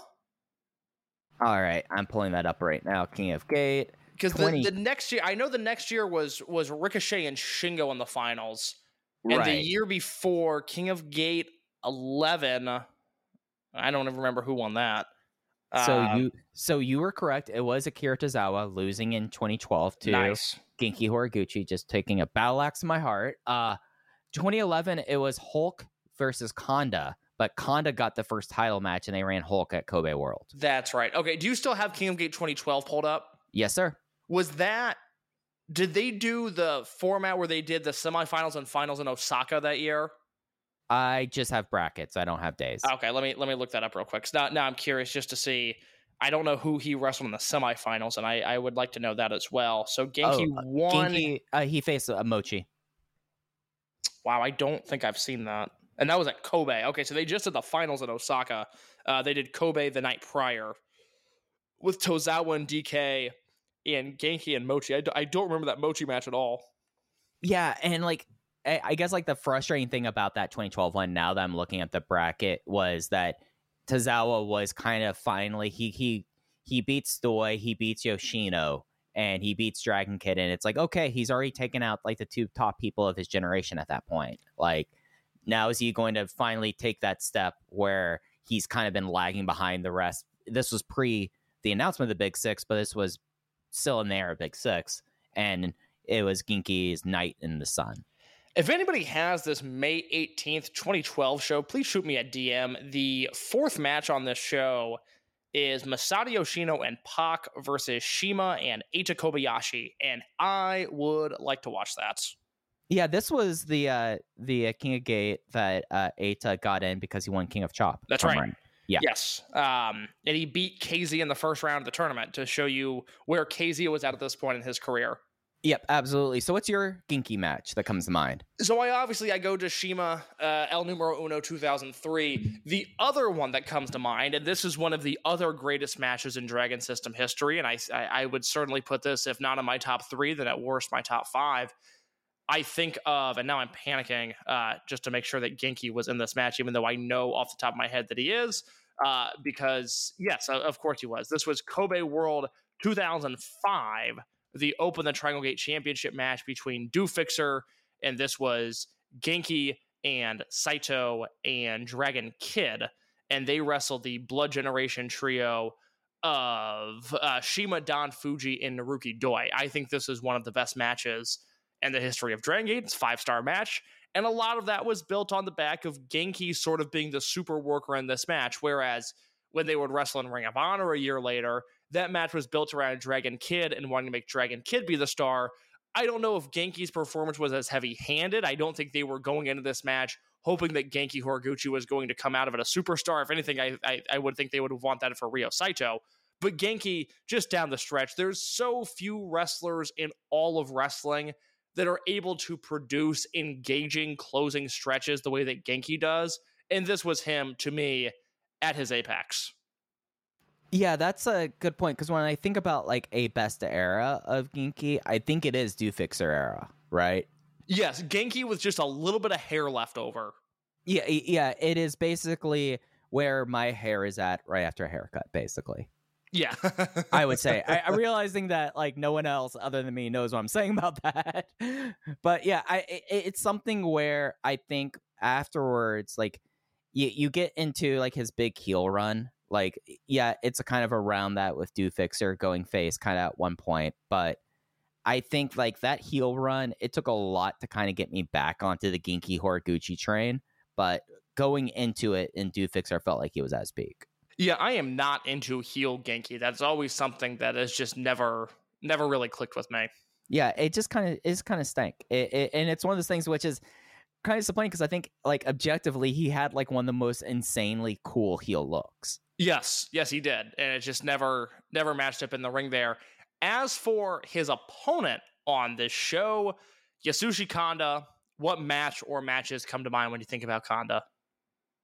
i i the match that comes to mind right now and it's something where like uh i i spent some time i think it's the twin gate win. I think it's the, the that's the one this year. I think that that was the one that kind of put it over. Defeating congo was like the match for me just because i think this is we're seeing his best work right now in his entire career. Yes. and it's something that i don't think i shout this from the mountaintops high enough that that uh Yasushi Kanda in his 25th year of pro wrestling, after having one of the more traumatic uh, injuries one could have and come back to wrestling 20 years beforehand, is doing some of the best work out of anyone on the planet. I mean, case Yasushi Kanda, 50th best wrestler working today. Oh, he's going to be my top 50 for sure. Yeah, I think it has to be him. And even though I think that actually now that I'm really thinking about it, it's the Rey de Parejas Finals versus D Courage is the match. Like as much as I say it's a title one, it's really the match where they just went all out. And I I will think about uh, the opening with the uh, plancha dies to that match for a long time. I have a I have a uh, a very hot take-ish question for you. I'm just curious as to where you stand on this. Yeah, go ahead. In the year 2023, and I am talking purely from a bell to bell standpoint, who has had a better in ring year, Yasushi Kanda or MJF? Oh fuck you. oh, fuck you. uh jeez Honestly, you see, this is a tough one because I do enjoy someone who's able to work. And MJF in this face run has proven to be a hell of a worker. I, Uh, ugh, ugh. I, okay. I, I'm a, I, I, I'm a sicko for people not uh, doing as much, po- doing as little possible and getting the biggest response. Uh, he, he's he's giving me he's giving like Boston Gardens 1985 show, and I that that is not a that is a compliment from some people, not a compliment from me. Yeah, yeah, no. Uh, I who am I enjoying entering more? It's Yasushi Kanda. Yeah, I've got four Kanda matches at four stars or higher this year, including one at four and three quarters and one at four and a half. I have two MJF matches at four stars or higher this year. Uh, the four and a half star match against Bryan Danielson, and then a four star match against Adam Cole from June. Uh, I could not be lower on MJF as a personality, as a wrestler, as an entity right now. Kanda, meanwhile, having the best year of his career. So there you have it. Yasushi Kanda, a better wrestler than MJF in the year 2023. yeah, and it's something where with Kanda, I'm instantly like, I know that this is his mountaintop. To steal a quote from Tim Storm, but I really do think like I now have like a certain energy towards him that I could not have any time before this. Like through the history of Open the Voice Gate case, Yasushi Kanda's stock has never been as high as it has been right now. No, I you know well, look, well, uh, let, us table this discussion for for later when we circle back to Kanda because I think there's a point to be made here. Uh, but first, I want to talk about Susumu Yokosuka, Susumu Mochizuki, Jimmy Susumu, if that's okay. Yes, let's do it. All right, same question. What what, what are the matches that come to mind with Susumu? So two matches. The first one is uh, y- Yokosuka Chome versus Amigo Tag. Uh, uh, that's the original Jimmy's versus uh, Masato Yoshino and Sachioko Boy. That's not as much a Susumu match, but it is, I think, the loudest that I've ever heard Korakuen Hall, at least on video, was during that match. And then I the the further I get away from it, the more I hold the Kai versus Susumu Yokosuka match. Great poll, not not one I thought about. Great poll. Yeah, and it's something where I think that when you look at Susumu, he is someone that when we get into legacy, he is like, like we've talked about him being like the Tim Duncan of of pro wrestling, and I probably owe you like five bucks at this point for using that that poll quote, but it, it's something where Susumu has just really you you could almost pick an era of his career, and I was like trying to think of like okay, what's the him as a as a Jimmy singles match. I was like, yeah, he had like that insane match against Flamita, and then, and and then from there, I'm just like, oh wow, I think that this guy is someone who has one of the more like shockingly deep uh, match records out of anyone in wrestling working today. Yeah, I you know for me, Susumu, you got to look at the Shingo matches, and that is the 2008 match. That is the three matches in Dragon Gate UK, and those are the two matches from 2016, the Valentine's Day one and the one from early March at Champion Gate. I think he did his best work against Shingo. I think they're two of the greatest, you know, at worst 25 wrestlers. I might put Susumu in my top 20 at this point. Shingo, of course, a top five guy. They, did their best work with one another. They are, uh, you know, maybe other than Shingo and Will Ospreay, they're each other's best opponents. The other one that I, I always feel like Susumu doesn't get the, the love for this match that he deserved is Susumu and Shima versus the Young Bucks from the first ever Dragon Gate USA show. Yeah, that one was so much fun. Like that is one that I think, in a lot of ways, especially where the Young Bucks were, I think that that was like a huge step forward for them. And then as well, like basically Susumu and Shima going like, "We're gonna get you guys over. It's okay." You know? Yeah, yeah. F- follow us, and you'll you'll be better off in 16 minutes.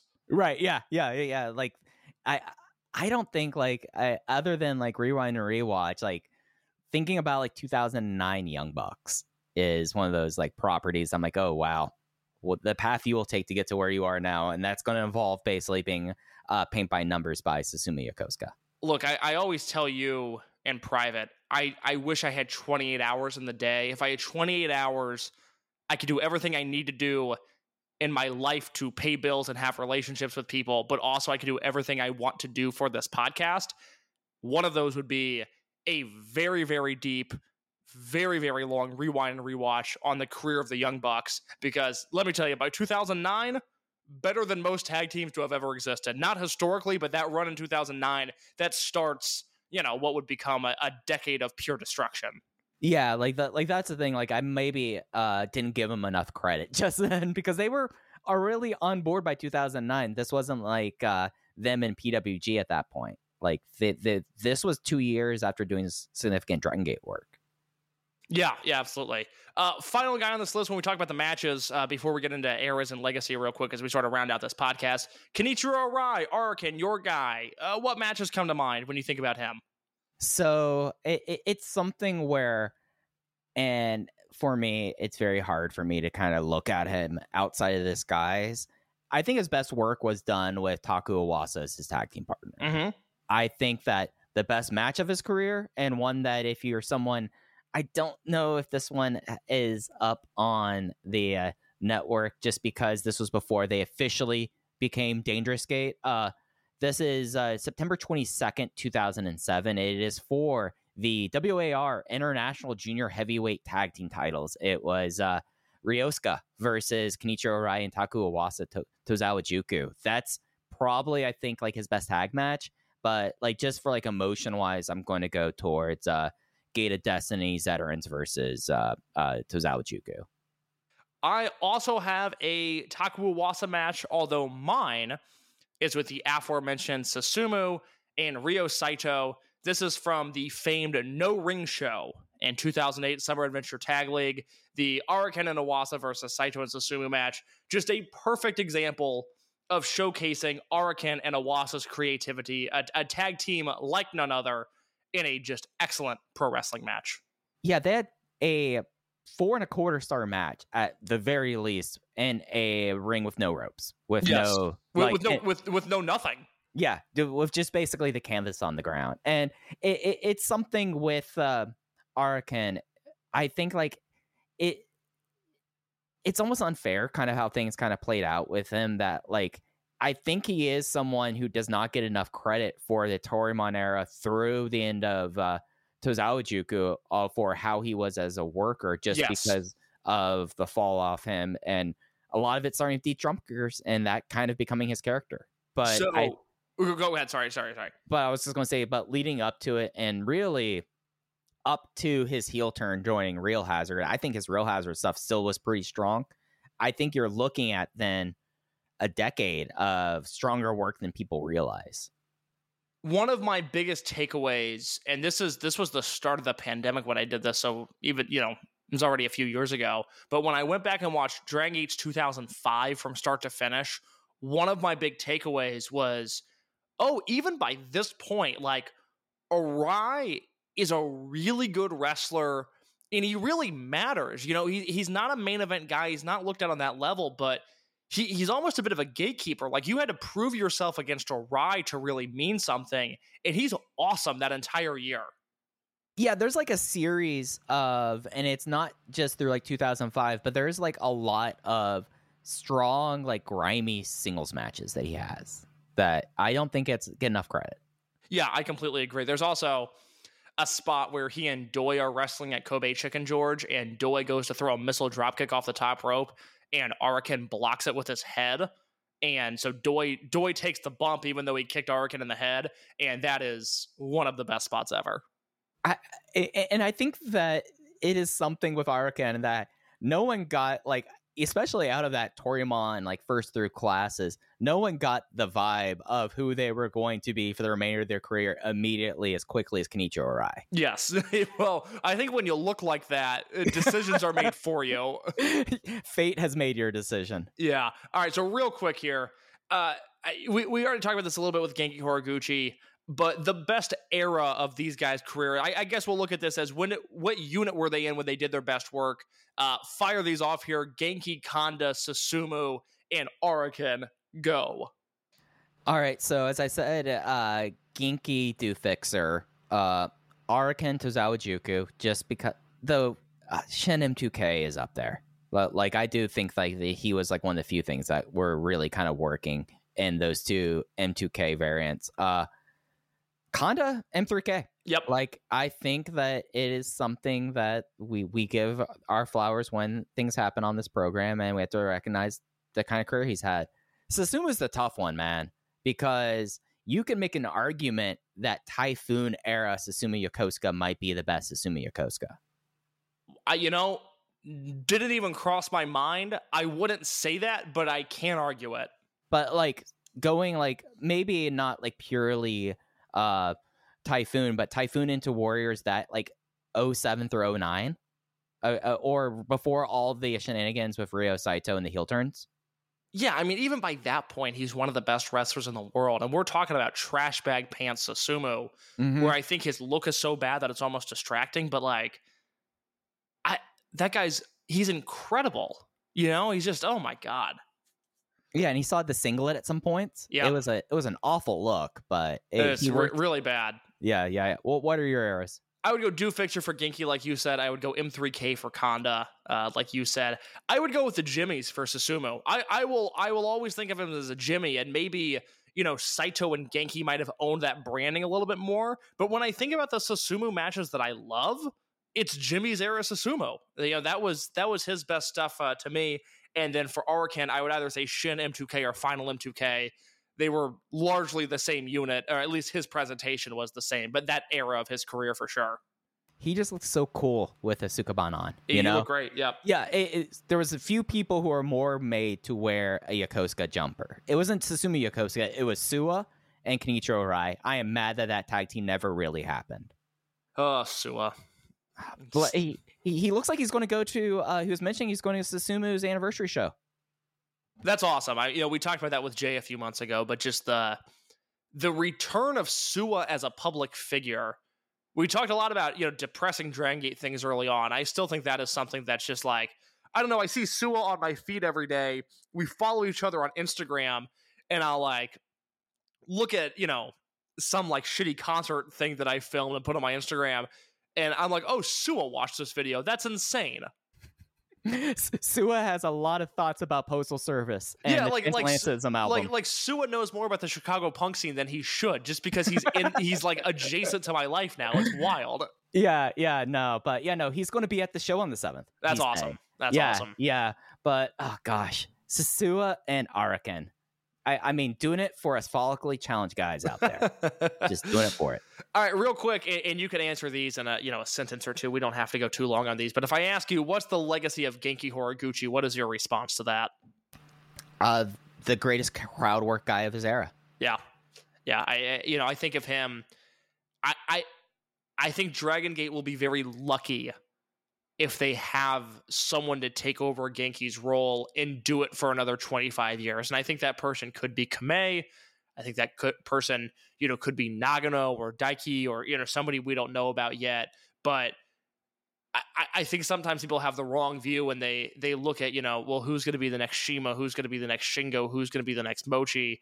And those things are crucial, don't get me wrong. But I also think filling the void that Genki Horiguchi will eventually leave, and a- has slowly started to leave, is going to be incredibly uh, uh, crucial to this company's success. Yeah, if uh if Jackie Funky Kamei is seventy five percent of the crowd work guy that Genki Horiguchi has been, I will feel happy. Yep, I, I, I Dragon Gate will be in good shape if that happens. Absolutely so. Uh, uh, Kanda's legacy. I think you have to look at Konda as as proof that you can't write someone off. Yeah. I mean, you know, I, I think our answer to this would be drastically different if we had this conversation at this time last year. But he's he's rewriting history as we speak, and I think that's awesome. Yeah, no, and it's something that like if you were, I bet if you were to pull Yasushi Kanda aside in 2006 and be like, all right, you're gonna come back. You, you're coming back from this devastating cervical dislocation. Like one of his one of his vertebra moved almost as far as it takes to sever his spine. It did not take any.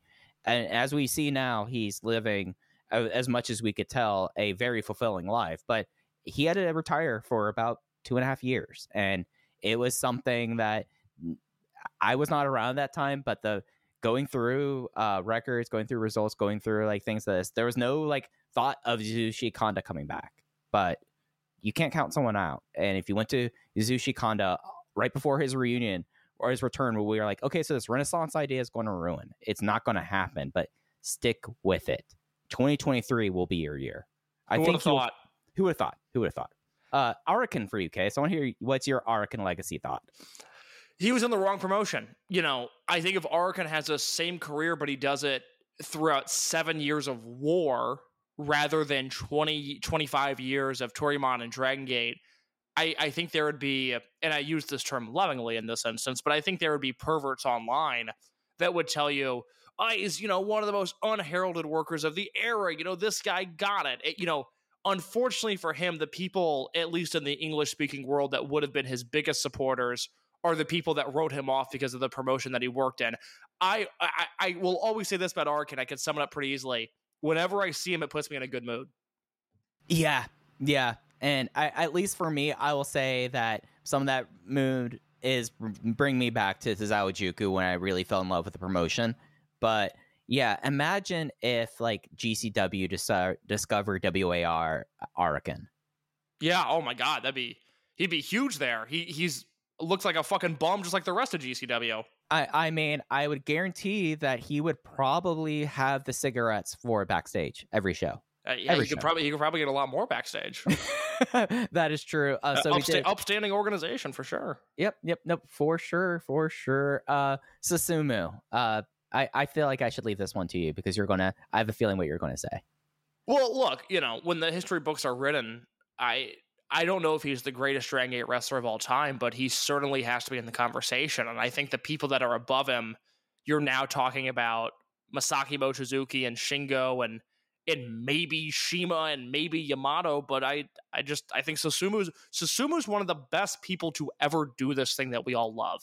And he will never get the credit he deserves. It bothers me. I think it's unfair. I don't understand how he's not universally beloved and recognized and you know I, I there's no scenario in which i think he'd ever leave you know maybe if you went to new japan it would be a shingo thing where people go oh i get it now but it it shouldn't it shouldn't have to come to that you know he is just one of the most talented people in this entire industry's history Now, case I have a first thought, worst thought question for you. Okay. uh-huh I want you to compare these two guys. Just I'm gonna give you their names. Think about their match catalogs. Think about their in-ring careers. Which one's better? Okay. uh-huh Susumu Yokosuka, Shima.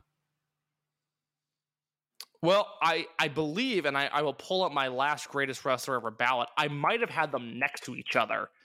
Eh, You know, Ooh, ooh, the- okay. the difference is going to be, you know, for as much as I've enjoyed parts of the last five years of Shima's career, he just has not had the continued success that Susumu Yokosuka would have had. So, therefore, and and as I confirm here in 2021, I had Shima at 27th all time. I had Tomohiro Ishii in the middle at 26, and I had Susumu Yokosuka at 25th all time. I could very reasonably talk myself into Susumu being a top 20 guy. Now, he would have to get through some tough names here. You know, I've got Okada, I've got Kurt Angle, I've got Jumbo Tsuruta, I've got Nick Bockwinkel and Riki Choshu ahead of him. But at, at the very least, I think Susumu belongs in that name of guys. And Okada and Angle and Jumbo and, and Bockwinkel and Choshu, I think Susumu Yokosuka fits in with that group very well. And historically, you've heard it here, Susumu Yokosuka has had a better career than Shima.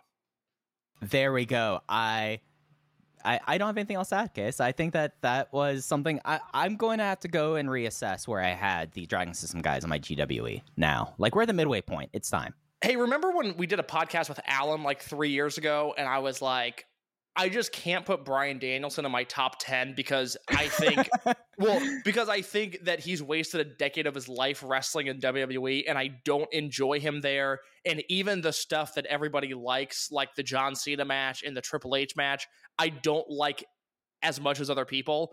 And then you watch him in AEW and go, oh no, this is the greatest wrestler ever. He did waste a decade of his life in a promotion that was beneath him, and he knew it was beneath him, and I was fucking right about that. Oh, God, I've been thinking about that a lot lately. He's doing the best work of his career now. He's like Yasushi Kanda. Two guys having the best year of their career. Oh, Bryan? Danielson, Yasushi Kanda. I can't think of a better note to go out on. Case, anything else before we're out of here? No, this was a blast. This was a good episode, Mike. Yeah, this was one that I think. Well, I- think we peeled back the curtain a little bit earlier today. We were trying to figure out what we were going to talk about, and I think that this was one of the more fun episodes we've done in a while. Like and subscribe and share the podcast and donate on Red Circle. And I hope all of you have a great day. Absolutely, and that's going to do it for us here. We're at Open Voice Gate. Case is at in your case. I'm at Fujiheya. We'll be back with you next week. Take care. Hello there, my name's Neil David, and I'm the host of Eurograps Express, the podcast exclusively dedicated to the wrestling of Europe. If it's wrestling and it happens in Europe and it's good, we talk about it. Whether it's Rev Pro, Progress, WXW, Passion Pro, Pro Wrestling Chaos, Pro Wrestling North, we don't care, we talk about them all. If it's good and it's exciting, I want to share it with you. We're on the Voices of Wrestling Podcasting Network. Check us out on the feed. Check us out on Twitter at EuroGrapsEXP. And join us for chat about European wrestling and a little bit of chat about cheese. Hopefully, see you there.